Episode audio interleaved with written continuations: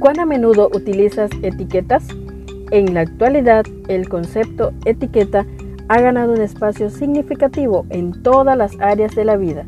Las utilizamos para identificar, clasificar o valorar. En este día compartimos Etiquetas para reflexionar de la autora Carolina Ramos. 365 reflexiones agrupadas bajo 7 etiquetas. Querido joven, descubramos la etiqueta para hoy. Encuentros con Jesús es la etiqueta de este día.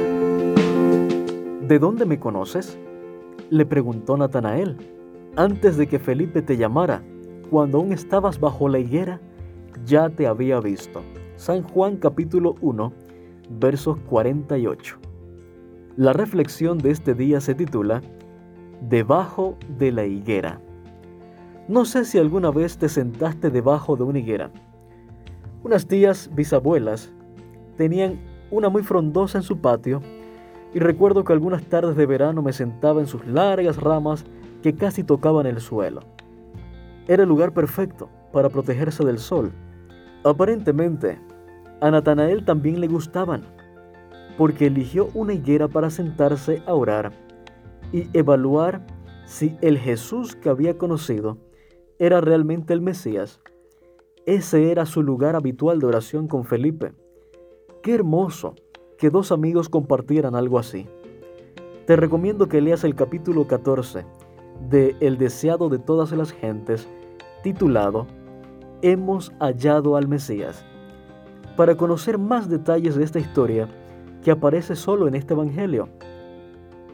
Natanael no había quedado muy convencido con Jesús, había quedado un poco desilusionado por su apariencia, aunque el mensaje había tenido tanto poder que no podía rechazarlo por completo. Así que había optado por orar y meditar sobre las profecías. Cuando Felipe lo invitó, quiso creer y lo vio como una señal. Pero cuando se enteró de que Jesús venía de Nazaret, nuevamente sus prejuicios lo hicieron dudar. Sin embargo, Felipe lo hizo ir con él para ver a Jesús. Sabía que este encuentro terminaría de convencer a su amigo y efectivamente Así sucedió. Podemos extraer varias lecciones de esta historia, y es porque muchas veces pasamos por situaciones parecidas a las de Natanael. A veces dudamos de la existencia o la naturaleza de Jesús.